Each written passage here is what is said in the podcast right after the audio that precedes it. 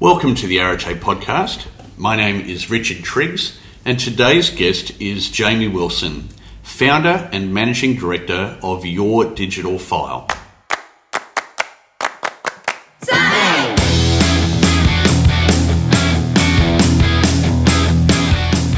It's wonderful to have you along today.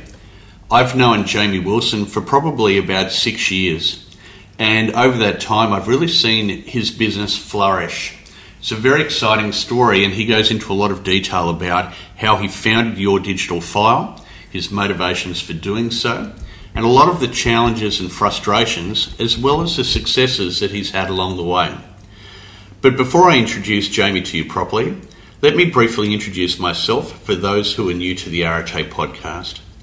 My name is Richard Triggs, and I'm the managing partner of Arate Executive. And we recruit CEOs, senior leaders, and non executive directors for our clients throughout Australia. So if you have any recruitment needs in your own business, I would welcome the opportunity to have a talk to you about that. Let me now introduce to you Jamie Wilson.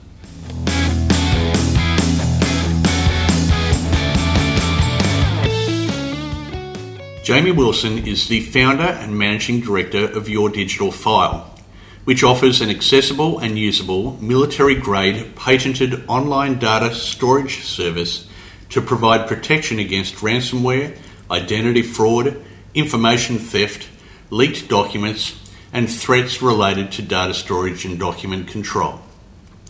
Jamie has an entrepreneurial background as an accountant, turning to cybersecurity in 2010 when it became clear to him that a highly secure central online storage solution for important documents did not exist, and existing secure solutions were weak and vulnerable to attack. Jamie now manages a team of highly skilled cybersecurity professionals in Brisbane, Queensland. With a passion for ensuring every individual has access to the cutting edge of cybersecurity and can have peace of mind knowing that their data remains secure, recoverable, and solely accessible by only themselves. Sit back and enjoy this conversation with Jamie Wilson.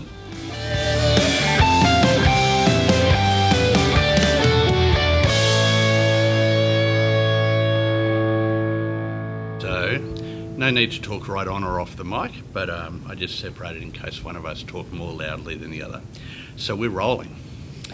Well, Jamie, welcome to the RTA podcast. It's fantastic to uh, have you along, and it's such a beautiful uh, Brisbane winter's day here. Uh, thanks very much for taking the time. Perhaps to begin with, just tell us a little bit about your current professional responsibilities. Well, thank you, Richard, for adding me onto your podcast. Mate, um, I'm the managing director and founder of Your Digital File, um, which is a cybersecurity organisation where we actually encrypt each and every file uniquely. Um, which is, makes us a, our point of difference on a global stage. So, cybersecurity is a bit of a hot topic at the moment, but I suppose, like most industries, from the outside you look in and you kind of think it's this homogenous thing. But I imagine actually within the space of cybersecurity, there's lots and lots of different kinds of security and kinds of services and firms and so on. So, go into a bit more detail about what you guys specifically do. Sure. Richard, let me take it back to how it all began. Um, prior to um, running Your Digital File, I actually was an accountant and I travelled the world and had large files um, that I used to transfer back and forward. And then, unfortunately, um, in September of 2010, my father was diagnosed with pancreatic cancer. And unfortunately, um, trying to find important documentation such as your will, your life insurance, superannuation policies was an absolute nightmare.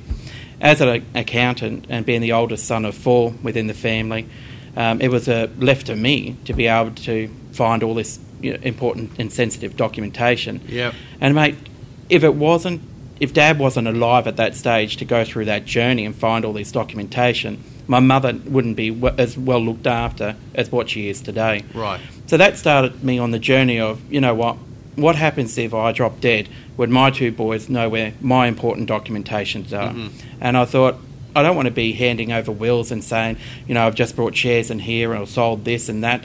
And I thought there's got to be a central location that all this information could go in one hub, central area, like a virtual vault In the cloud. in the cloud, yep, so in the cloud, and that at the time, should something happen to me, that this information would have has got authenticity, integrity, will stand up in court, and be as good as the original. Mm-hmm. And I couldn't find anything on a global stage. So in 2011, I spent 12 months travelling the world, interviewing four cybersecurity experts, and I suppose not coming from an IT background myself, it was a massive education learning for me. Mm-hmm. So as I've gone through this journey, um, never in my wildest dreams did I ever expect that we would be at the forefront or having a super, I suppose, um, superior product to even blockchain um, or DocuSign or, or, Dropbox. And that what we do is that because well, I really wrecked all that, didn't I? No. But anyway, we'll keep rolling. Purely because of the way we do our encryption makes us far superior than any other global product out in the market today. So we may as well uh, sort of do a deeper dive there. So you go and see these four cybersecurity experts, and yeah. I imagine you go and talk to them. What was their initial reaction to what you were trying to achieve? Were they surprised? Were they enthusiastic? Were they supportive? Well, what was funny is that the people that I um, got to meet and, and had a lot of interest in it were the people um, behind blockchain, which were part of Bitcoin.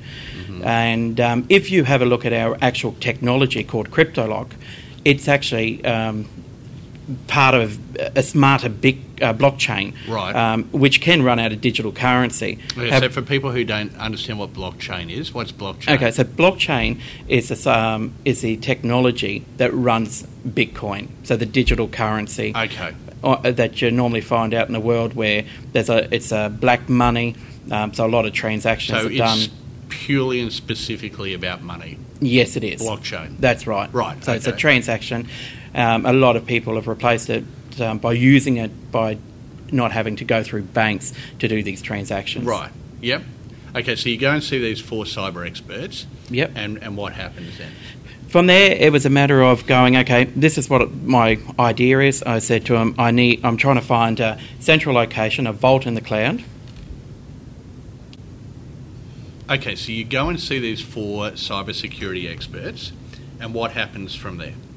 They looked at me and said, What a great idea. Right. Um, I said, Well, how do we make it happen? Because there's already stuff in the market, you know, your Dropboxes and so on. That's right. But, but this was a, just a completely new spin on it? For me, it was all about security. Right. Number one was about security, authenticity, integrity, be able to stand up in court, having an escrow agent involved. Mm-hmm. So the escrow is the release should something happen to you that um, this information would be um, go to your nominees. Right. So naturally, with the blockchain. Um, they've already started that process with an open ledger of um, any transaction that they can um, trust on a global stage with different nodes. Right. Now, that's probably too technical. No, it's good. However, where the issue is in regards to blockchain is the security element of it. Right. And part of it is like a 51% attack on the actual software. So, unfortunately, if someone gets 51% control, they can take control of the whole blockchain. So, just to understand that, so as blockchain, you've got this digital currency, but it's in a digital wallet. And if somebody can hack into your digital wallet, there's no way that they can trace that money back to belonging to you. They just take it and run. Well, yes. And there is an actual blockchain graveyard where a whole lot of investors have put a huge amount, millions and millions of dollars into it to be able to get their own blockchain up off the ground and running. Right. And, mate, it's just been an absolute disaster because, uh, unfortunately, the 51% attack or the weakness in building that blockchain out. Right. so, so basically, a lot of organisations go, well, you know what, we're going to build our own blockchain.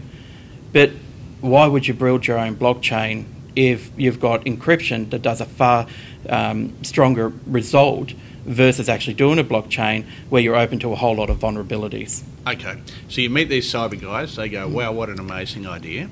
And so where did it go from there? And then from there, I cross examined the whole, the four of them um, over a 12 month period to right. build a very strong patents. And the difference in the blockchain versus the crypto lock technology yeah. is purely having the escrow agent involved in the transaction. Okay. And that we actually verify each and every one of our users. So, it, under the Anti Money Laundering Act, um, I suppose by doing and knowing our users, you can put the trust into who you're dealing with, knowing it's not a fraudulent person. Right. And so after your month of doing your due diligence and you know cross-examining these people and so on, that it was at that point then you thought this has got some actual legs. So I'm going to really give this a red hot go. A- Absolutely. So over in the states, they got the concept straight away before I even started building it. Right. I came back to Australia. Um, I ch- was challenged constantly all the time. You're trying to build another Dropbox. You're trying to build a you know another cloud solution. It was never about that. It was about building a highly secured vault that people could turn around, add all their personal information in, that your digital file had no access to it, and only in the event that should something happen to you, that this information would be released. Right. Okay. Great. Well, let's um, let's come back to that, and let's uh, go back to you know what all uh, what happened beforehand. So tell us a little bit about you know where you were born and your early life, mum and dad, and uh, and growing up, etc. Well, I um, grew up in Brisbane, so I was born in Brisbane, and um, I actually grew up in Anala. Some Right. people laugh and go, "Well, no wonder why your security's so tight." I, so I'm the oldest of four. I was very fortunate. Um, Dad was a hard worker, and um, my mother um, grew up. Um, in a family of driving instructors, Okay. and hence why we have the community program um, at Corinda State High School, where we help students drive their futures Yeah. um, by building their 100 hours. So we actually support Corinda State High School free of charge. Because that was the school that you went to. That's right. Yeah, That's where I right. went to high school. and so, what did your dad do? And my dad, um, he al- was mainly involved with heavy vehicles. Okay. Um, and also um, worked for a pathology organisation here As a in driver? Queensland. Uh, yes. Yeah. as Okay, well. right. As, okay, right. So he he was driving, and your mum also came from this driving instructing background. That's right. Wow, so my interesting. grandfather ran Auto Training Centre, which was one of the largest driving schools here in Okay. Queensland All right. in its day. Okay, great. And um, and you were the oldest of four, That's right. all boys, or No, no. So um, you got um, so one, I'm the oldest, being a male, then two sisters, and then a brother. right? Okay. And so um, uh, high school at Corinda High. Yeah. And uh, when you were at high school, you know, did you have part time jobs and so on? Mate, I worked. I, I ran a lawn mowing business. Right. Um, in even in primary school, the end of the years, and I suppose unfortunately, you know, it, we didn't go and work for our money. We didn't have any money. It was Yeah. pretty simple. Like, it- Sure. so we had to go and earn for what we had. As um, when I started um, high school, I um, so the business really took taken off. I mean, some in summer I'd be mowing, you know, three four lawns in the afternoon after school. Right. So it was quite good. And then I used to work on the weekend. Okay. Spent a lot of time with my grandfather, um, with him with heavy vehicles. He um, and, and especially dealing with coaches. Um, then I also was a musician. Mm-hmm. Okay. So I represented the conservatorium over in Singapore and Malaysia. Oh, what was Playing- your instrument? so I played euphonium and trombone. Okay, fantastic. So a bit of a muso. Ah. Yeah, yeah. I actually thought my music career would have been the passion that I would have driven forward.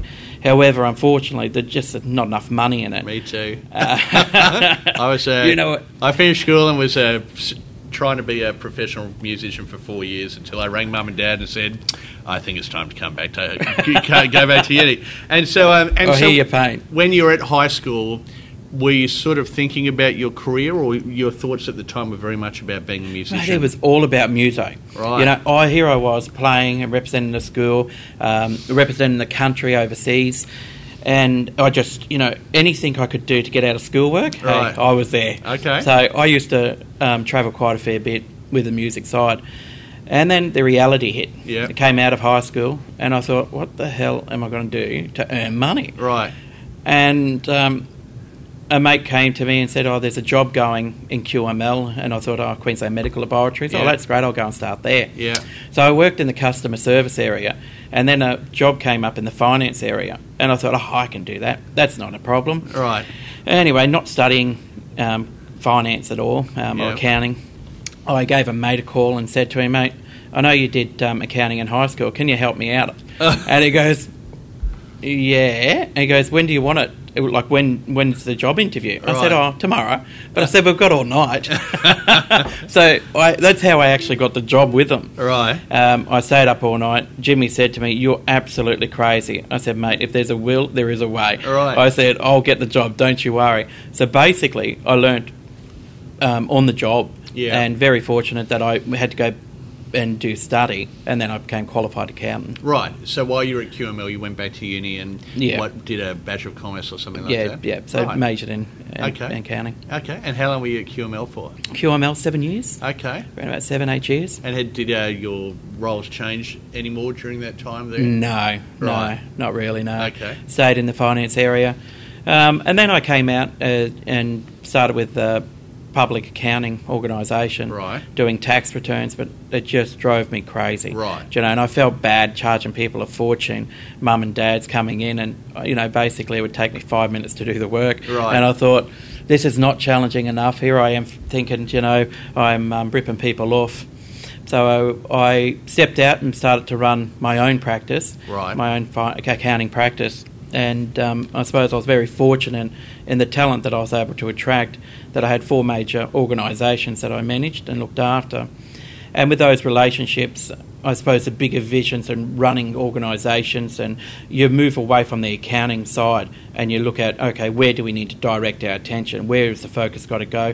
And how do we turn around and um, become bulletproof? So these were four clients of the firm that you were doing their accounting work and you started to move into more of a sort of strategic consulting coaching type That's role. right. Right. Yeah. And what kind of businesses were they? Mate, it ranged from it was a mixture. Um, so you're looking at anywhere from hospitality, Right. um, building construction, Yeah. um, also down to recycling as Okay, well. Okay. And uh, uh, from what I understand, that work took you overseas as well. It did, yeah. Right. So we had a plant on the top of Vegas, um, near the NASTRAC. So this was an Australian firm. It was an Australian. Right. Yeah. And, and at that stage, were you an equity participant or you were... no, you were no. just working for I was them. too green. Okay. um, earned them a lot of money, and we Right. also had a uh, um, a pilot plant over in Beijing as well. Okay. Um, so I used to run all that, but I suppose you're running on high energy. You're enjoying what you're doing. Um, enjoy meeting the people that Yep. you're surrounded with. I never had done a great deal of travel, so this was a great opportunity. Yeah. Mind you, you got sick of it at the end of it. Sure. Um, but I did definitely meet great people as I went around. And learned a lot about, you know, running businesses too, I imagine. which probably you know when you have a look at your digital file i've been able to l- watch a lot of people and c- certain things i think i'll never go down that track Yeah. where i've been fortunate versus a lot of people who you know jumped in two feet Yep. Mm-hmm. not realizing it or, or had that um, um, previous experience Right. And so how long did you have your, uh, your own accountant practice for? it was around about oh, 10 years in total Okay, right. And that led directly into your digital file, did it? Well, no. It, it, what happened is um, after Dad passing away, it was a matter of trying to find a solution Yeah. that should something happen to me.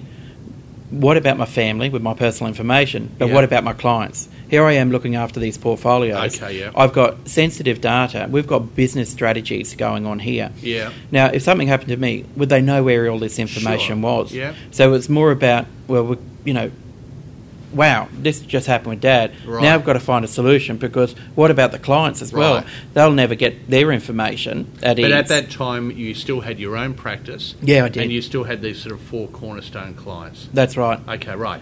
And so you went and you did your 12 months of investigation, and were you running your own practice at, At the, the same, same time. Right, okay. Which was very challenging. Yeah, But what I did do is I started to hand it over right. because I thought, you know what, here's an opportunity here um, to build a business with your digital file. Yeah. And I thought, you know, okay, it won't cost much money, surely. Right. and I made quite good money with the projects and the commissions that Yeah. I received. Yep. So I thought, you know what, let's do it. right. So then I started to hand over my portfolios over.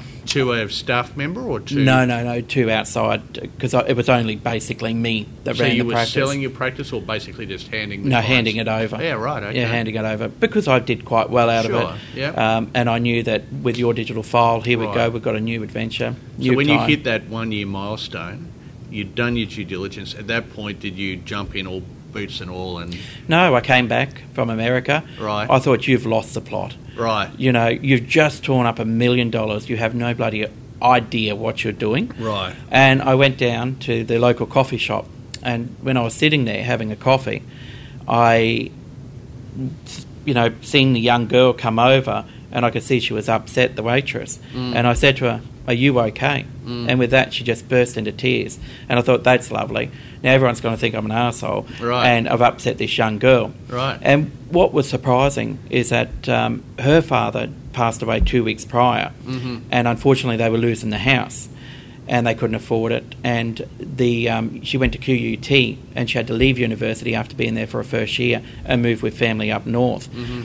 And that got me thinking: How many people does this happen to? How many insurance policies do people pay, and once they've gone, no one knows about them? Yeah. Mm. superannuation policies. No one knows about them. And I thought, you know what? Not only have they got the loss that they're dealing with, but now they've got the financial issue as well, Mm-hmm. where there may have been, you know, that little bit of comfort. I'm not talking about paying the home out, but that little bit of comfort to be able to help them out. Right. And from there, I wanted to make sure, no matter what walk of life you come from, that your most important documentation Mm. is always in a secured environment, um, and should something happen, it can be handed over. Right. So you'd already essentially, as you said, torn up a million dollars. So that Yeah. was money that you had invested in the due diligence process and everything.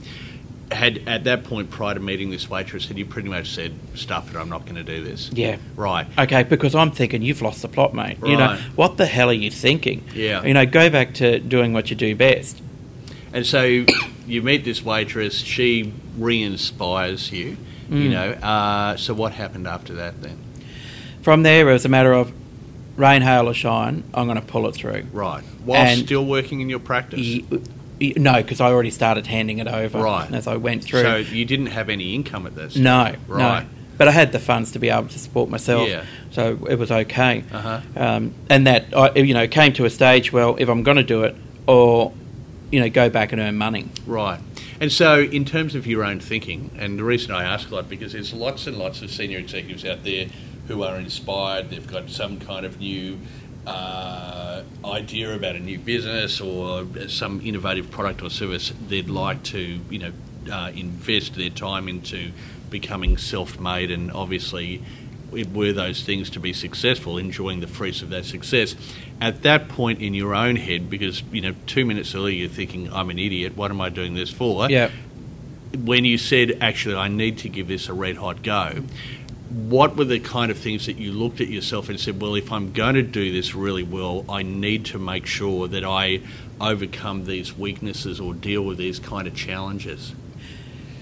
um, I suppose my thoughts back to dad lying in bed Yeah. and being helpless. Mm. Um, when I arrived back from the States and um, uh, for the first time after uh, for the recycling plant Yeah. prior to my 12 months in, in 2011, um, he jumped out of bed with excitement to see me. And mum had to leave the room because she was quite emotional. Right. And I thought, you know what, there's more to life than money. Yeah. Uh, we put such a heavy weight and emphasis, and we travel constantly all the time. But I think we miss out on the most important things, and and th- and I suppose it's the things around us that um, make us who we are today. Yeah.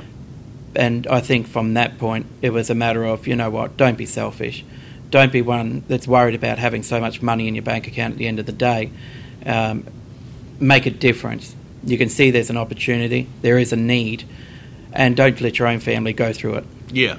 So you almost gave yourself permission to uh, to follow this path, but Yeah. in looking at yourself, you know, you said, okay, well, what skills do I need to develop, or what relationships do I need to invest in in order to really make this as successful as it possibly could be? At that point, what where was your thinking at in that regard? I knew that I had um, really good patent attorney, um, Right. Davis Collison and Cave, so I knew that was looked after. Now I need to go and find an organisation um, with a no- with a strong IT background Yeah. that would be able to guide me through this journey. Okay. Now it didn't happen first up. I mean, there was many trials with organisations that at which I just tore up money that I just could not get it off the ground because they Right. just didn't understand what I was doing. And were these sort of local Brisbane-based firms, or Yeah, they were right? but- and they just didn't have the the skill level required. No, I think it was too early stages. No one it was thinking about security. Right. And if you have a look at cybersecurity, it's probably been only the last two years, and especially now that you've got the emphasis saying, geez, we have a problem here. Yeah. But I did go over to America um, because I was wanting to raise a million dollars Right. um, in funding. And um, so in 2013 it was. And here I am off to New York for the first time, never been to New York. And I had this investor who was all excited, very keen, and wanted me to meet um, to the larger of his board. And how did you find that investor? Uh, through connections out Okay. of Brisbane, who Yeah. had a connection over in San Diego, and then Okay. Mm-hmm. San Diego over to New York. And on the journey over to New York, so it was a quick trip, mainly in and out. And I'm thinking, geez, I don't want to waste the money. However, I've got to go. I've got to meet them. So you know, in the plane, economy, fly over, stay in this you know dodgy little hotel uh, near the JFK airport because they were picking me up. So I didn't want to go too far Right. because you know, be in New York, never been. Well, when I landed, I got a phone call saying he passed away on the plane. Oh, your on dad. the way, no, no, no, Oh, no, the no. investor. The investor Had died. on died on the plane over to New York. Right. I thought you've got to be kidding me. Right. Here I am in New York. I got no one to meet. Right. The only person, and now my investor's gone too. Oh, yeah. So I've just invested all this money Yeah. and it's all gone, just all burning up. And I've got four days in New York. And Did you even have the meeting still, or with the well, board? well, no, but well, the family were in shock, Oh, okay. and it was a matter of well, we can't do anything. We, Yeah. you know, we don't know what's going on. Right. Um, we can't find any of the documentation. and I thought, oh, here we go again. Right. Um, so I thought, oh no. And I thought, nah, bugger it. I'll just go into New York and um, find my way around. And you know, being in the Apple City, uh, Apple capital, Yeah. surely I can find an investor. Right. So I, the following day, you know, I jump on the train early in the morning. You know, it's an hour and a half to get into it. So I Right. get to New York and I think, where do I get off? I have no idea. Right. You know, and I'm thinking, shit, what am I doing? anyway, I thought all these business people in suits are getting off, and I thought I'll just get off now. You know, Yeah. anyway, I get off, um, and I'm wandering through these massive buildings of New York. I have no idea where I am, and I go to a lady on the street. Do you know where Wall Street is? And she goes, No. Um, but do you know where XYZ is? And I said, No, I don't have a clue. And she goes, Okay, well, let's see if we can work it out together. Well, then we ran into another person on the street and they said, Oh, follow me. Anyway, so I get dropped off at Wall Street and I'm trying to remember ha- this journey of how I got from the Right. train station to Wall Street. Right. Anyway, I thought, okay, so here's Wall Street, here's Ba- um, Broadway. I'll wait till tomorrow. I'll do a list of all these, Yeah. you know, capital um, venture capitalists, Right. And then I'll give them, you know, see if I can make some progress. Yeah. Anyway, so I go home, come back the following day. As I'm there sitting in the coffee shop, Americans are so loud, so it's not difficult to he- you know sort of hear their Right. conversations. And I thought, well, what a way to listen to what's going on. Anyway, so I'm having my coffee, making out that I'm looking busy, and I hear these Americans go, no, you know, I've outrun the best venture capitalists and this, blah blah blah. And I thought, perfect, Right. that's who I need. Right. So as they get up to leave, I sort of, oh shit, you know, get my stuff together, go out the door with them, and I go, excuse me, can I have five seconds, of, uh, five minutes of your time? And he goes, no, you got five seconds. So I Right. said to him, I'm from Australia.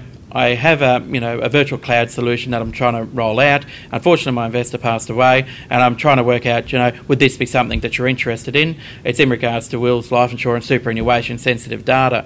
Follow me. Right. That's all I got. Follow Right. me. So I'm thinking, where the hell are we going? It wasn't Donald Trump, was it? No, no.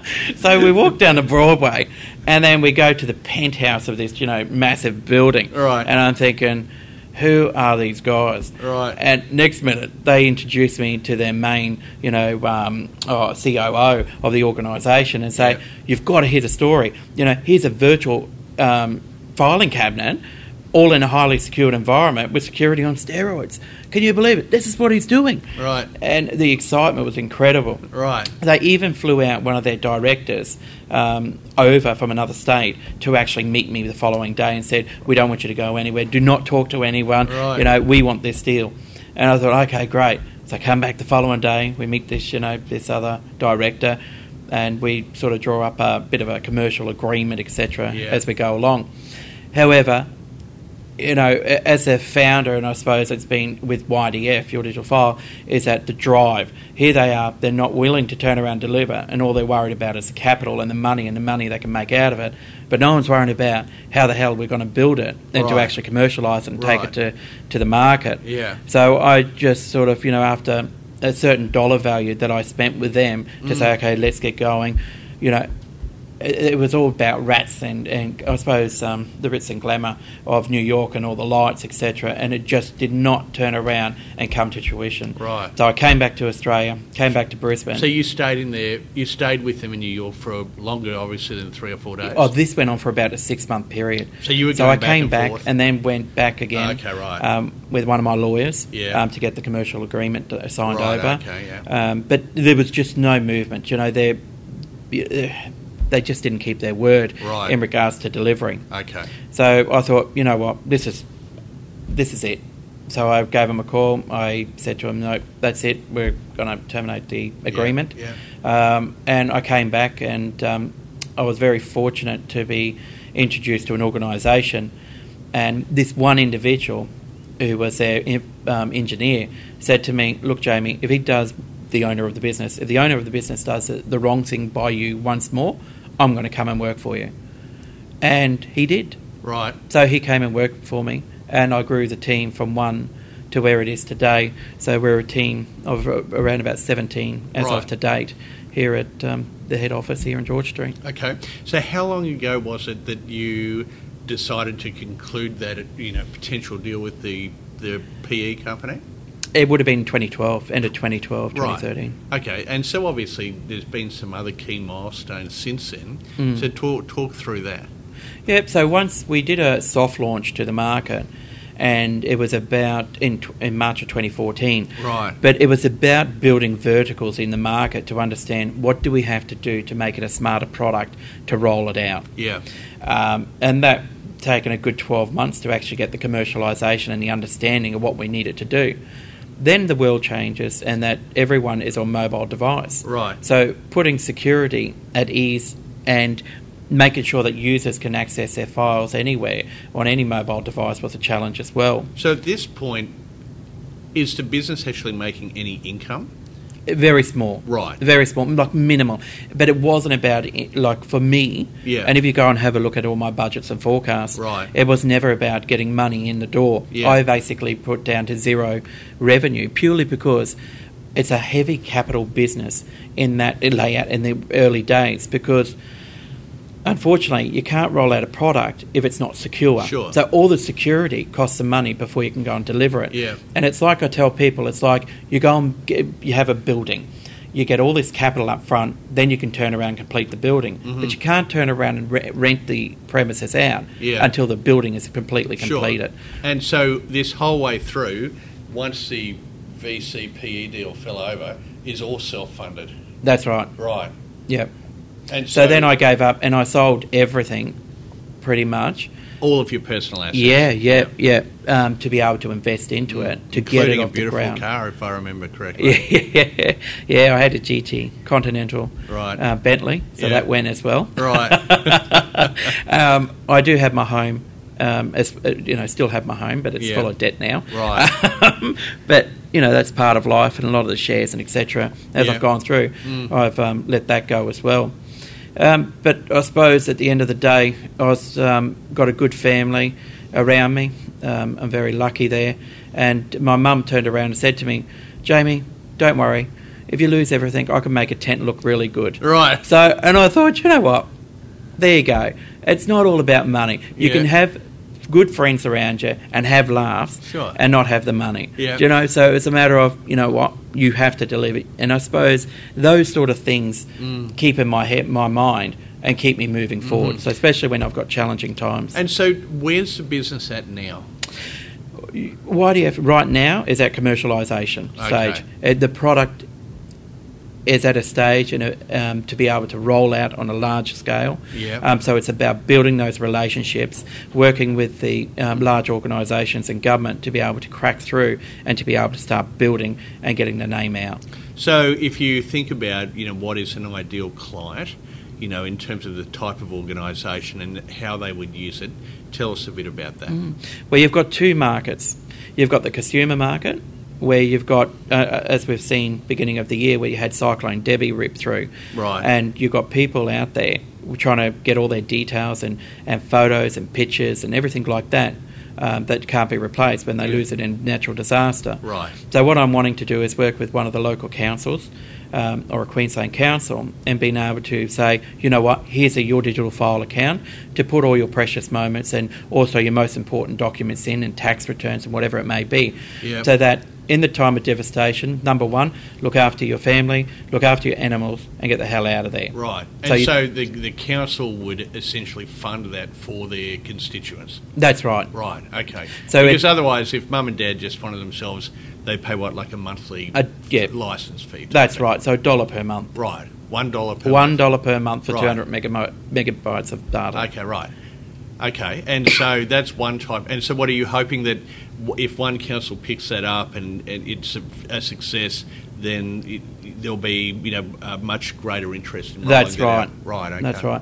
I mean, today, if you go and have a look at a lot of those um, disaster recovery Yeah. um, hu- hubs that have been set up and Right. committees, the solution is a USB. Right. Well, the problem with USBs is the ransomware Yeah. that can be installed at the time of um, receiving them. Yep. Uh, but also, when you've got devastation, mate, the last thing you're worried about is where is that USB? Yeah. For sure. I mean, w I s we're working with Hummingbird House Right. currently, and Hummingbird House is a great organisation with palliative care. I've had Paul on the podcast. Yeah, he's a great man. Yeah. And one of the challenges is, you know, with the family is losing um, the pictures of these children or, or the videos. Mm-hmm. So with YDF solution, they can, you know, live stream it, be able to record it or keep it in a, a secure environment where this information will never be lost, Yeah. nor do you have to worry about being hacked. Right. Okay. And uh, I imagine another potential client would be the big insurance companies saying, as part of your insurance policy,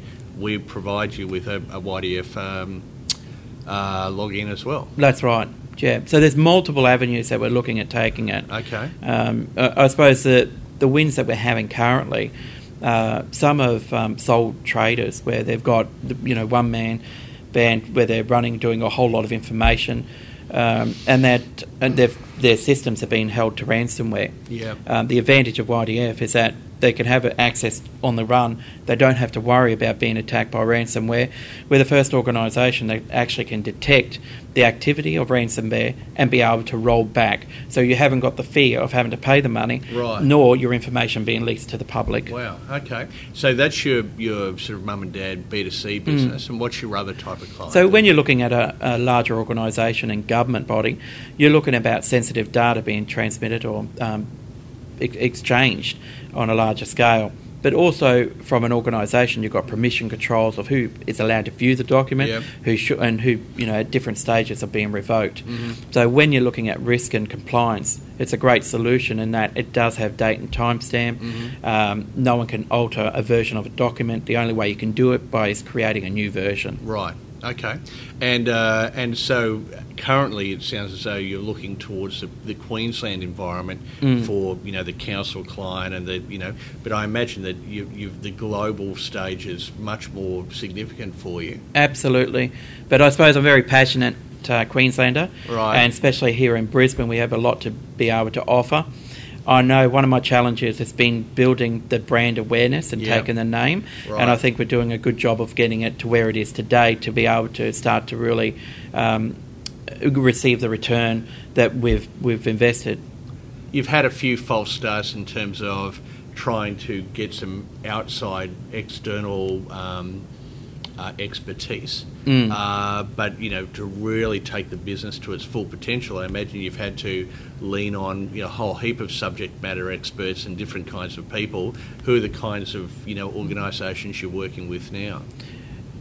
Well, to be honest, Richard, we have a wide range of organisations that we're actually engaged with. Yeah. Um, I unfortunately couldn't turn around and um, roll out the solution any time earlier than this year. Yeah. Um, as we did have a few challenges with Apple to accepting the product because of the level of security that we have. Right, Um, now those obstacles have been moved and we're, we're through and it's App- mobile. Apple to be able to use it on an Apple iPhone. I, Uh, on an Apple, yeah, on Yeah. I, any iOS platform. right, okay. Um, so any mobile device these days that um, you can actually have that, you know, sign up and be able to download the app and be Right. able to access your files on the run. Okay. So it's now that we're ready to really move on any industry. Yep. Uh, I mean, my focus right now is local Right. market. It's very strong local. Yes, over the years I've thrown a massive uh, net um, to cast um, interest and to be able to educate and b- let people be aware that um, here we are, there's new technology coming out of Brisbane. Um, the biggest advantage we've got is that we can replicate what we have and move into any country and be governed by the, um, the da- data sovereignty laws. Right. But what's the risk that somebody else can just say, oh, that's a great idea, I'm going to do it as well? It's the first time, and a lot of security experts that I've come across cannot believe that I've been able to give the control back to the consumer. Right. Um, the level of how do you, you know, turn around and balance security and also consumer. Yeah. And they're just, you know, wow, I can't believe you've done it. Right. Um, where you normally find, and you see a lot of organisations that have felt the ransomware attacks, and Yeah. only recently this year, it's purely because of the users. Unfortunately, you know, the users are the most weakest point in our solution as Mm-hmm. Yeah. well. However, uh, should something happen and they be attacked or they give access away, we can actually break it down and, and put a stop to it or roll back to previous versions. Yeah, but I suppose uh, what's to stop Dropbox from saying, wow, they're doing, I really like that idea. We're going to do Dropbox version 2.0 and have Yep. that as well. Yeah, I, it, for them, I, it would be easier to turn around and engage with YDF as we have a live solution to be able to roll out. Right. Um, we're ready to roll and move and commercialise the product. Right. So it's about speed to market. Okay. And also for someone of that calibre, I mean, Dropbox and, and also DocuSign. Yeah. I mean, we've only seen DocuSign in the last few weeks where all their users were breached and were hit with ransomware saying we have a contract from, you know, DocuSign because that's who they signed up with. Yeah. And um, have lost, you know, Right. access to their systems. Um, where you've got a solution of your digital file is that we turn around and be able to enhance their product offering. Right. Okay. And so, you know, looking to the future, if you were to look five years from now, where would you hope that uh, the business is at then? It would be a household name. Okay. Globally. globally. Right. Yeah. I mean, my this year we'll roll out to the US, Yeah. and that will follow by the UK. There is great interest in regards to ensuring there's a backdoor um, for you know e- encryption side of business. Um, your digital file does it well in that we have an escrow agent already built in. Right. Um, so there's no issue in saying if we've got illegal activity Mm-hmm. or should there be law enforcement, um, would we work with them? Absolutely, Mm-hmm. we'd work with them. However, they would need to go and get two warrants one for your digital file and one for the escrow because they Right. are separate to be able to gain access to those files. But uh, in order to crack, say, the US market, you know, from a, purely from a marketing point of view, Mm. Yeah. I imagine that must be a massive undertaking. I would partner, and I'm in Right. conversations already with a couple of organisations over in the states um, to be able to roll the solution out. Okay. But no, I as no, we wouldn't do it from here. No, Right. Sure. no, it'd be crazy. and I mean, the- you've got people in the market they're they're globally recognised as well, who I'm Yeah. dealing with over in the states. Um, it's a matter of saying, okay, let's start moving. I will be back in the states um, next month Right. um, to be able to continue those negotiations moving forward. Okay. Obviously, you know, when you were just a young boy, you had this entrepreneurial spirit to go out and start your own lawn mowing business and so on. Yeah. And you came from, you know, a, a, a humble beginnings, but with parents who probably were quite supportive of you having, you know, a commercial acumen. What do you think are some of the other characteristics that have, you know, enabled you to be able to weather a number of storms and, and actually have the confidence and the skills to get, you know, the business to where it is today? A favourite saying of mine is feel the fear and do it anyway. Right. Um, I suppose here I was with my accounting practice, moving forward, worrying about the money, you know, making sure, look what I'm doing. And I suppose the reality came to me and it was hit in my face, was basically seeing dad in his final days. And I thought, you know what, there's so much more to life than just money. So a lot of my challenges these days, I have a look and I go, is it really that bad? Is it on my deathbed where I can't even move or do anything? No, it's not. You know what? Put your energy and going in the right direction, and you'll attract it to be able to move forward. So I suppose a lot of it's that, uh, but also honesty. Right. Honesty uh, to be able to just have an open conversation. Um, people, some people try to take advantage of you. F- For me, more fool them. Yeah. Okay, so that's sort of attitudinal stuff. What about in terms of, you know, hard s- core skills as a um, uh, you know in terms of your business acumen and Mm. leadership and so on. You know, what what are some of those that you've really worked hard to develop and enhance over time? that's definitely been a learning curve for me. And even down to talking, I've engaged with um, Christelle Canyard to be able to do as a personal developer, and that every Monday to help me be able to hold a conversation around a table purely because I used to be in a boardroom all the time and it Right. was all strategical. So when you go and do anything out to im- you know for the company profile, I struggled. I could hardly string a sentence together Right. because it was all strategical talk. Yeah, Um, probably still have that problem today. Uh, but I that that was a challenge. But you lean on the good people around you because Yeah. everyone's willing to help if you turn Right. Mm-hmm. around and put your hand out for help. Um, even with the staff, if you know my executive team, I have a great executive team, and I've you know I've got to let them do learn the ropes as well. And if the recruitment is the wrong recruitment, well, you know what, they're the journeys they've got to go on and learn from, so that next time they know what they're looking for to be Yeah. able to introduce in to the home. sure. Okay, all right, great. And uh, so we've talked a lot about business today and uh, about your vision for the future and what you've been able to achieve when you're not at work. What are the things that you enjoy doing to, uh, you know, keep you enthused and full of life? Yeah, mate, I love the farm life. Okay. I love the country. Um, so a lot of the time, I will get up onto the farm and um, just relax and just chill, um, go for a wander, j- jump on the tractor, Right. go and slash the yard. Um, Where's your So farm? pretty. So we got one at Livingstonshire Okay. up there, How just big is north that? of Rocky, just over 500 acres. Wow. And what do you uh, do with that?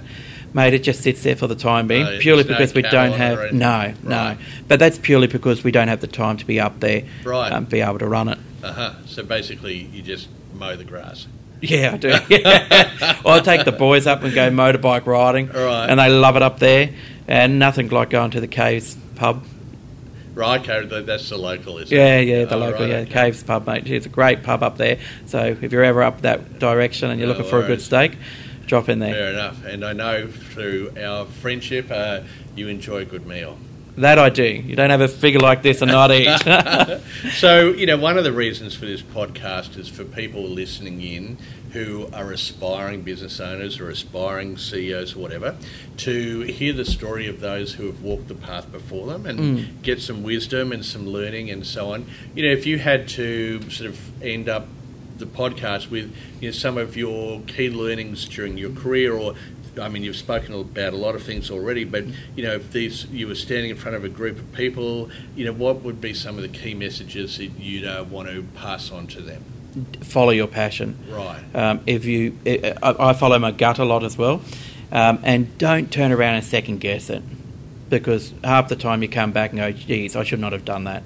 Just keep on driving forward, learn by the lessons, the challenges. Some days that you have in front of you, do you know what? It'll be different tomorrow, and you'll be over that obstacle. And yet, you know, in your space, technology startup, uh, you know, for every success, there are probably hundreds of failures. Um, I imagine a big part of you know, doing it well is knowing when to say no and when to actually uh, say, you know, I, I, uh, as passionate as I am, you know, I need to bring some commercial intelligence into this. Absolutely. I mean, there's been part of the journey is that we've had a whole lot of um, interest and from many, many different industries. However, you've got to be focused on what you do. One of the things we do well i- and we do great is security. Number one, security. So we're not worried about storage. We're not worried about doing all this extra um, uh, I suppose, um, business activities outside because our primary focus is security. Yeah. Yes, storage comes second to it, but you know, let's secure the data. Right. Niching and be, being very uh, consistent and rigid to what is the core part of the business. That's right. Yeah. Yeah, yeah. Yeah. Okay, great. And I suppose, and I'd never forget, you know, where the journey started, and Right. it was with the consumer market. Sure. And, uh, and so once your digital file is happening and you've achieved this sort of global brand recognition and so on, you know, do you see yourself moving as a you know, a, a, a serial tech startup guy, or is, have you done this once? It's like, for what?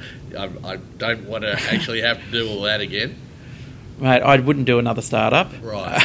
um, this has been the most challenging time of my career. Mm. And um, however, in saying that, I definitely would help other startups Mm-hmm. um, in the early stages of becoming, um, you know, helping them out with that journey of when it's a new and mystery and not having the connections and not knowing.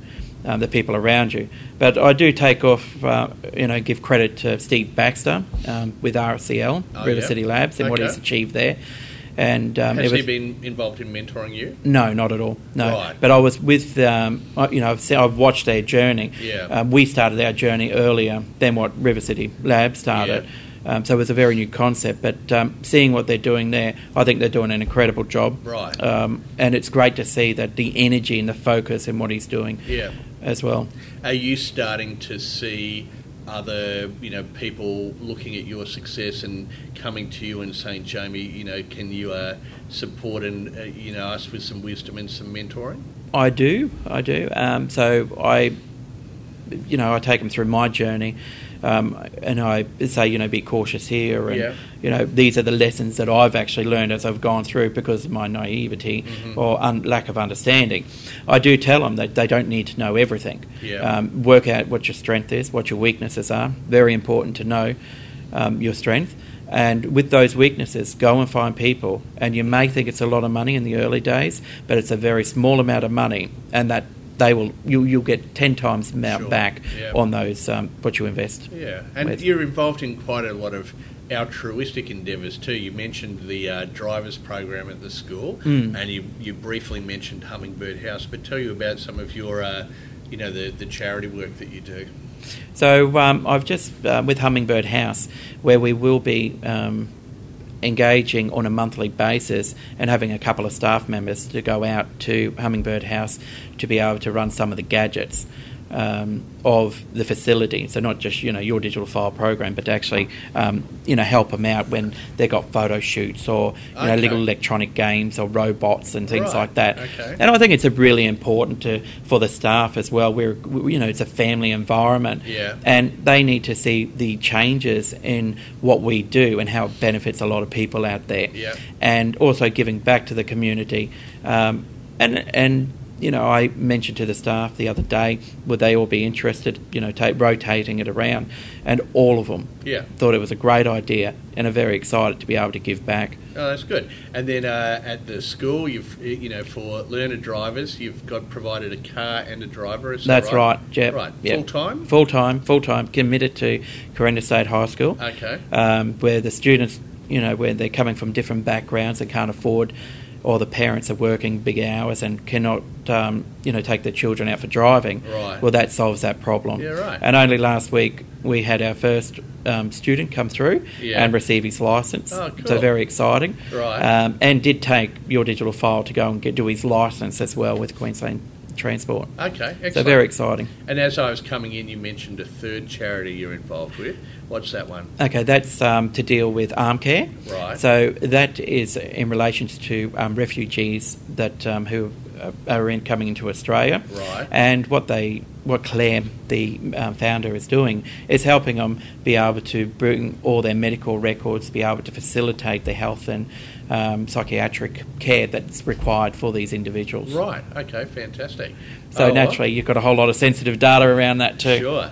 Well, it sounds like you're a very busy man, so I'll let you get on with your day. Uh, Jamie, thanks very much. Anything you've wanted to finally add or leave the? Uh, no, I much discussion with? appreciate it, and I'm very excited to be, one, you know, in your top 100.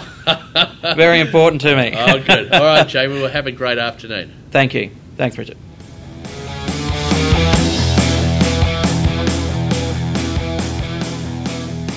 Well, thanks again for joining us today on the RHA podcast. I hope you enjoyed that conversation with Jamie. I look forward to having you along for future episodes, and in the meantime, have a fantastic week.